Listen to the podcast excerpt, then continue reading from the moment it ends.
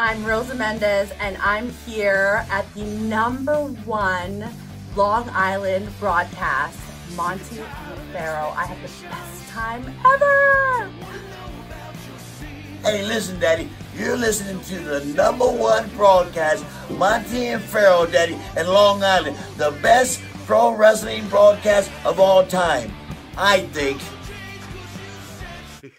Jimmy, I got to tell you, man, it feels good to be back on YouTube. It was uh, quite disappointing what happened to us, but we bounced back pretty fairly quickly. Well, what, what else would we do? We're almost at 5,000 subscribers. Well, speaking of that, man, we need more members. Okay.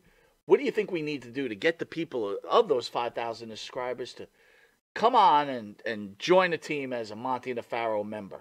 Nudity is out of the question. Any other ideas? I don't know, man. I, I don't know. But what I, I do have a few ideas. Well, just like Prell, they should tell two friends, and they could tell two friends, and so on and so on. Hit the like, hit the subscribe. Check out all our content. Uh, But that's you know what? That's why you're you're the star of the show because guess what? Members get special content. Even we spoke about it. Farrell came to me one day and he goes, "Man, what's the deal? I can't even watch some of these videos because I'm not a member." And I said, "There you go, Farrell. You got to be a member because this is what the members get. They get free content Nice. that none of the other fans that watch this show get. That's right. You get free autographs from some of these wonderful stars that come in, right? Nice. All you do is you go to the MNP webpage or right our own page Yeah. and shoot us an email and say, "Hey man, I want a picture of Tommy Rich. I want a picture or whatever." And boy, that's we on its give them their choice. That's right. We rock. We do rock. And you need to rock too. Join. Hey everyone, Chris Centennial, Sports Talk 101. Today I'm at the Country Club of Big Ron Shaw, and the question we're asking today is Should Monty apologize to Ron? So, what's your thought? Should Monty from the Monty and Pharaoh show apologize to Big Ron Shaw? Absolutely. I, I don't believe that uh, Monty should have said what he said, and I definitely believe he should uh, apologize to Ron Shaw for what he had said. Sir, what do you think? Should Monty apologize to Ron Shaw? Monty apologized to Shaw? Hell yeah! I mean, he's the champion. Hall of Famer, of course. Sir, do you have an opinion? Should he Yeah, most, apologize? most definitely. When you have a Hall of Famer and you want to insult him, that's a bunch of bull crap. He should be apologizing to him. Thank you. Sir, do you have an opinion on Ron Shaw? Should he Monty apologize to him? Hell, I don't even like Ron Shaw. Hey, hey, who the hell are you? You talking to me like your own business, man. You, you're all drunk, you? Yeah. Get the hell out of here. Monty, the people have spoken. Step up to the plate and deliver me the apology that I so rightfully deserve. I told you you're a punk. And I'm going to tell you our paths are going to cross again. Monty, in six short days, I'll be on the Dan and Benny in the Ring show to announce some huge news that's going to shock a lot of people, maybe including you. So what you need to do is get to your doctor and get the wax cleaned out of your ears. And then get the wax cleaned out between your ears because you're going to want to hear and understand exactly what I got to say. And Pharaoh, I suggest you talk some sense into your pal to make sure I get the apology that I deserve. Hey, everybody, and welcome to another edition of the After Show found here only on the Monty and the Pharaoh channels. What's going on, everybody? How's your week going? Mine's going awesome as usual. What did you think of wrestling this week? I know, I know. I said I was going to avoid it, but I but I didn't, and uh, I got some thoughts on Raw, and I'll get to them in a in a second. First of all, I got to thank Monty and the Pharaoh for letting me have this show on their ch- on their network. And speaking of Monty and the Pharaoh, you can find them every Thursday at 9 p.m. on YouTube, Facebook, and Twitch live, and also streaming on the Intuitive app. So if you want to listen to the audio version of their show, you can find it on virtually every streaming service. And you know what? Wherever you can find their audio, you can probably find ESO and the After Show. Just look them up under Monty and the Pharaoh channel. So, like I said, uh, last week I said I was going to uh, do a book review of the book Ringmaster, The Unmaking of America, of Vince McMahon, The Unmaking of America. I got to tell you, I'm getting through the book, but I'm struggling. It's really not a. It, it, it's a political book so far. That's really all it is, and it's looking for reasons to bash Vince McMahon in a in a very biased way so far. The first chapter wasn't bad, but after that, it, it got it's gotten a little worse. I'm not really a big fan of the guy's writing style. The way he'll just jump from one era to the next, then back to that era just to try and prove a point, like almost like time traveling. Um, it, it's he leads you. That's that's the way I'll put it. Well, but so I, I really I haven't really gotten through the whole thing, but I did happen to catch Raw. I know I said I wasn't going to watch wrestling until after the draft, but I heard Triple H was going to have this big announcement and figured, what the hell? Let me watch it. My pool league's over for this the uh, the summer, so I had this week off. You know, I had the time. Figure what? Why not? what did I have to lose? well, I got to say, you can really tell that uh, Vince is back in writing because it was horrible. It was just what he wanted to see, not what the fans wanted to see. And no, Vince, you don't always know what the fans want. What did Shelton Bendrick and, and, and Cedric have to do with anything? Those guys have been off of TV forever. I don't even remember the last time I saw them. Why would you put them on? and especially at the expense of some of the hot women out there. Some of these women really are uh, these up and coming women. We really need that. That women's division is strong. Just give it the chance. Jeez. so for, for after that that that Shelton Benjamin, uh, Cedric and uh, Street Profits match, you had that Triple H announcement. How stupid was that? So we can't figure an angle to get one belt off of Roman Reigns. So we're going to just create another title out of the blue. What the hell? That's absolutely stupid. I got a great one. How about this? Why not at Backlash? You had Cody fight Roman again.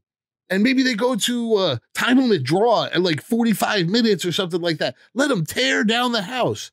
And then Roman look down at both titles, pick one up, walk over to Cody and hand him that WWE title that he's always sought after and shake his hand because he wasn't able to beat him beat him in the time limit. Or, you know, maybe some silly stipulation match, something. You could have figured a way to get one of those belts off of Roman without him looking weak. But no, now you have everybody else in the world looking weak compared to Roman Reigns. Roman Reigns is the king, and that cha- that world championship that you just announced is going to come across weak compared to that other title that Romans has. That was why. Wow, this this booking makes no sense. And I heard that was Triple H's idea. Well, Triple H, you suck at booking right now too. Why are they shoving Bronson Reed down our throat? Theory is a man of the future. He is definitely main event superstar. Bronson Reed, I don't want to watch you on TV. Go back to NXT. They don't listen to the fans. The fans were on their uh, sitting on their hands. They weren't even reacting during that during that interaction. No one cared. Let's see, Chad Gable and Mustafa Ali. Mustafa Ali had no business going over Chad Gable whatsoever. Mustafa Ali is a jobber. He eh, belongs on that Saturday show that nobody watches or down in NXT as a jobber down there. He does not belong in on Raw, period. Especially going over an Olympic athlete like Chad Gable. Duh, that was stupid. And let, us not even talk about almost in that Seth. I, I don't want to talk about that. That what is going on? What were they thinking this week? Then they had you know Priest and Mysterio.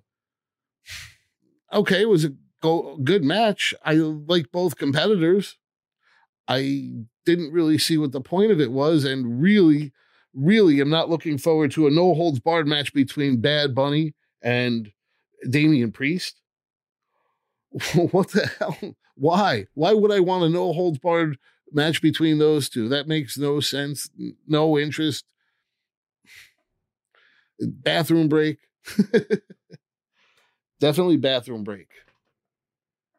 So let's see. Well, I want to I want to talk a little bit about this May 5th Cinco de Mayo next week, next Friday. Did you see the lineup Monty and the Pharaoh have coming into the studio? We've got Val Venis, we've got Marty Jannetty, Eugene, Tony Atlas, uh, Tommy Wildfire Rich, and Manny Fernandez. Check that out. I'm personally going to try and get down to the studio to hang out with those guys. I would love to meet some of those guys. Those those are those guys were huge when I was a kid. I Tommy Wildfire Rich, that guy is still a ball of fire. Tony Atlas, you know, the artist extraordinaire. Marty Jannetty, you know, he self-explanatory there. Eugene, come on, he was you couldn't get away with that Eugene character nowadays. And Val Venis, well, you know what his name rhymes with. so I don't think I should bring a, a, a girl down with me because uh, Val might be hitting on her. so anyway, so listen, so what do I what else do I got coming up today? I got the uh, June or let's see, no, this is July 1988 magazine of the WWE uh, WWF magazine. I'm going to review in the ne- next segment, and then in the final segment, I've got the program from the 1988 WrestleMania 4. Yeah, that was cool. It's actually one I got when I was a kid, and I got a little story to go along with it. So, why don't we take a quick break and we'll be right back with reviewing the WWF magazine.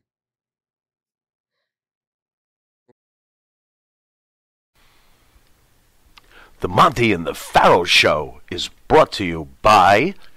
Because wine is your second favorite four letter word.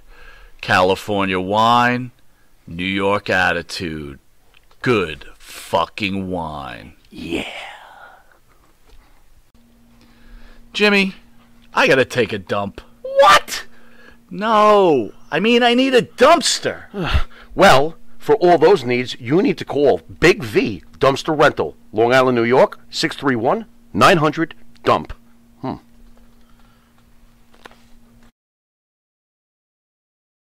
And welcome back to the after show. Hey, everybody, it's one of my favorite parts of the show, and this is when I get to go over a magazine of the past and relive some history. This week, we're going to go over WWF magazine from June 1988, featuring Randy Macho Man Savage, Macho Madness Takes It All, the result of WrestleMania 4. And I have good reason to choose this, as I had found earlier this week a WrestleMania 4 promo from that day that I went to. And I'm going to show you that in a little bit. But first, let's go over this magazine. All right. Well, of course, you open it up and they've got an advertisement for WrestleMania 4, but ironically, the Macho Man who won the title at the end of it is nowhere to be seen in the advertisement. It's Hulk Hogan and Andre the Giant. The last match was Ted DiBiase against Randy Savage. Why is that not on the cover of the of WrestleMania 4? Uh, well, you know what? Whatever. this was actually the advertisement for the day of, but it was only two dollars and twenty five cents. Wow, I, mine was five dollars on the day of, huh? So you could buy this afterwards for two twenty five, but on the day of, it was five dollars. All right, this we go through the table of contents, then we go into around the ring where they talk about WrestleMania four and what had happened, and they talk about Trump Tower, uh, yeah, Trump Towers where it took place in, in Atlantic City and how spectacular it was. And of course, now here's another advertisement for WrestleMania 4. And ironically, who's missing again? The Macho Man. First uh, article is Fan Forum. What they did this month is go through crap. It really, there's really absolutely nothing of interest there. If you'd like to pause and read it yourself, feel free.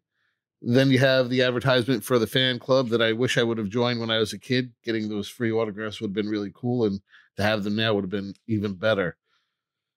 The first article of substance is about Greg the Hammer Valentine. It actually gets into a little bit of his history, him being a second generation wrestler, him having had held the Intercontinental title, the tag team title, and this is about when he started to be managed by Jimmy Hart before he became part of Rhythm and Blues. I believe this is when he started doing the thing with the shin guard where he would turn it around in, with a figure four. I, that was around this era. Next article is Newsbreakers, and this is uh, the breaking news of this month is Rick Rude was slapped when he tried to pull a woman out of the audience to kiss him, and she slapped him because it was Jake the Snake's wife. And this set up one of the feuds of the year of 1988, and I'm sure we'll talk about that later, culminating in Jake the Snake getting his pants ripped off in what I've come to find out was Providence, Rhode Island Civic Center. Uh, John, correct me if I'm wrong. I believe that's where you where you said that had happened. Next article. One of my favorite wrestlers of this era was Bad News Allen or Bad News Brown, as he became known in the WWE. He just had this style and this grunt to him. Uh, there, this grit to him. He was he was really this, this badass man. He was so so cool, and they had. He was from supposedly from Harlem, New York. So he was a New Yorker. I was. I, am going to always root for New Yorkers. so I I love Bad News Bad News Allen, Bad News Brown every week you know I, I have to give a shout out about these ice cream bars they were awesome this is just another version of the advertisement this was pretty cool they used this one for a couple years uh, too so this is one of the funny parts of the this issue they had an interview where they talked to the Hart Foundation ironically the Hart Foundation were heels in this interview but by the time this issue had come out Bret Hart had started to turn face because Bad News Brown turned on him after the 20 man battle royal, where he kicked him in the back of the head and smashed the trophy and threw him out of the ring. So it's kind of funny because they they start talking bad about the Rougeau brothers and the British Bulldogs, and guess what? Then they're on the same side as them in the next issue. So just kind of funny how that how that happens. Next article gets into one of the Saturday night's main events pre WrestleMania where uh, Hulk Hogan saved uh, Randy Macho Man Savage. So it, the title of the article is Battle of the Titans. The only way Randy Savage can repay the only way Randy Savage can repay Hulk Hogan. Hulk Hogan re, uh, saves Savage for a second time. Basically, it's a double team, triple team, whatever. Andre gets comes to get into the ring, and Hulk Hogan comes out and makes the save of the day leading up to WrestleMania 4, where we know how that tournament ended up. And we'll talk about that in, in a few more minutes and after the next break. But in the meantime, we have the next article. It's Nowhere to Run, Nowhere to Hide. It's cage matches push wrestlers to the limits. Of course, they've got the ironic picture, uh, ironic, iconic picture of Hulk Hogan in this blue steel cage uh, that was taken leading up to his main event WrestleMania 2 match with King Kong Bundy. And what a, what a match that was and how, how exciting that was. And then it shows some other cage matches there. We have Strike Force against the Islanders. We have Randy Savage against Ricky Steamboat. And then we even have Brutus Beefcake saying that, you know what, I've got the best finishing maneuver for a steel cage match because I just put my s- opponents to sleep and then I strut out of the ring to win the match. Pretty cool. Pretty cool. Next, next we have a WWF magazine investigative report, Dave Hebner's Shadow. So the matches that led up, or the circumstance that led up to Andre the Giant relinquishing er, or relinquishing the belt to Ted DiBiase was that referee turn where Earl Hebner and Earl Hebner and Dave Hebner came out. And this article is about how Earl Hebner has always kind of been a thorn in Dave Hebner's side. It's just kind of kind of funny how that how that goes. Next part, of course, is one of my favorite sections of, of the magazine, and that's the merch catalog. Somebody's asked me to show some of the other pages of the merch catalog, so I decided I will show it. It is it's a little bit dry. We have a couple of Andre the Giant shirts, we have Hulk Hogan shirts, we have WWF cross pens, a duffel bag, a sweater. Really nothing of any excitement. I bet this stuff is sitting in a warehouse, with the exception of the Andre and the Hulk stuff. I bet a lot of this is sitting in the warehouse. I can't imagine many people buying WWF cross pens. Doesn't seem like it's going to be a major seller. Of course, the next part is the t-shirts. Those are the part, the ones that I love, and you know I'm always going to call out the classic Macho Man. You had the Strike Force. You had Animal Lover for George Steele. These shirts were awesome. I, I really wish they would uh, maybe bring back a classic line. I know the Macho Man's available, but outside of that, a lot of the other ones it would be it would be fun to get our, my hands on again. Maybe I could recreate them if they're not available. Of course, the thick of the magazine is WrestleMania 4. Randy Savage takes the world title as he outlasts Ted DiBiase. What a tournament it was. I'm going to talk about that in, in the next segment, but let's just show a couple of uh, quick pages of of pictures of the actual event as it went on. What a night it was. It was my first WrestleMania that I got to see live. I got to see it in closed circuit because pay-per-view really wasn't that prevalent up until the following year where I got I got to see it at home. But this was one of the local schools, one of the big local schools showed it on a big screen and we got to go there. And I actually bought a souvenir program that I'm going to go over in the next section, show you pictures of. And what what a time it was! WrestleMania, WrestleMania four. That was my first live WrestleMania. Can't wait to talk about that a little bit. Next article, we get into Andre the Giant going wild. So what happened was Andre the Giant was beating up uh, on this jobber, and Hacksaw Jim Duggan came out to save the day, and he gets beat up by Andre, and if, just as he's about to get choked out, he hits Andre with, in the head with a two by four, and Andre gets knocked out. And uh, Duggan puts the two by four up, oh, and savior of the day, and walks out of the ring. Andre's tended to by medics, and that's about the end of it. In the wrap up this month, what they had, what started talking about was they talked about King Kong Bundy and some of the roles that he had been playing in uh, in Hollywood, which included, uh, let's see, he was on the the bun- the uh, Married with Children as one of one of the one of the relatives, and he was also in the Richard Pryor movie Moving. So that was pretty cool. King Kong Bundy was was definitely uh, a, a fun wrestler to watch, and next they talk about WrestleMania 4 and the the press conference and how the press had the opportunity to meet 80 plus of of the wrestlers and uh, celebrities that were involved in in WrestleMania. So that that's pretty cool. Next, we had Wrestlers Rebuttal. Dino Bravo is a fraud by Ken Patera. So let's see what had happened was Jesse Dino Bravo was about to set the world bench press record at 712 pounds, but he couldn't quite push it up. So Jesse Ventura gave him a hand and lifted it up. And of course, they claimed, "Oh no, he didn't. He, I didn't really help him." Unofficial, he broke the record. He didn't break the record. So this was just Ken Patera calling him a fraud, and then rebuttals from Rick Martel agreeing or disagreeing. Rick Martel agreeing, Honky Tonk Man disagreeing, Ultimate Warrior agreeing or disagreeing, and Hercules agreeing that Dino had broken the record. It was kind of a cheesy article. You can take a look at it yourself. The crossword, as always, is pretty cool. And then it, oh, as always, it ended with the uh, caught in the act. This month, it had Jake the Snake holding Damien, and he has a watch around Damien's neck because at this time they were promoting the WWF watches. There was a Koko B. Ware one that I remember, a Jake the Snake one. So definitely, definitely uh, a different time.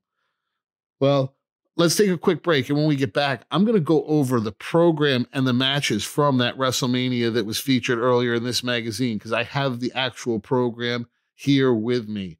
I bought it and I'll tell a little bit about that story in a few minutes, but uh, we'll be right back after this.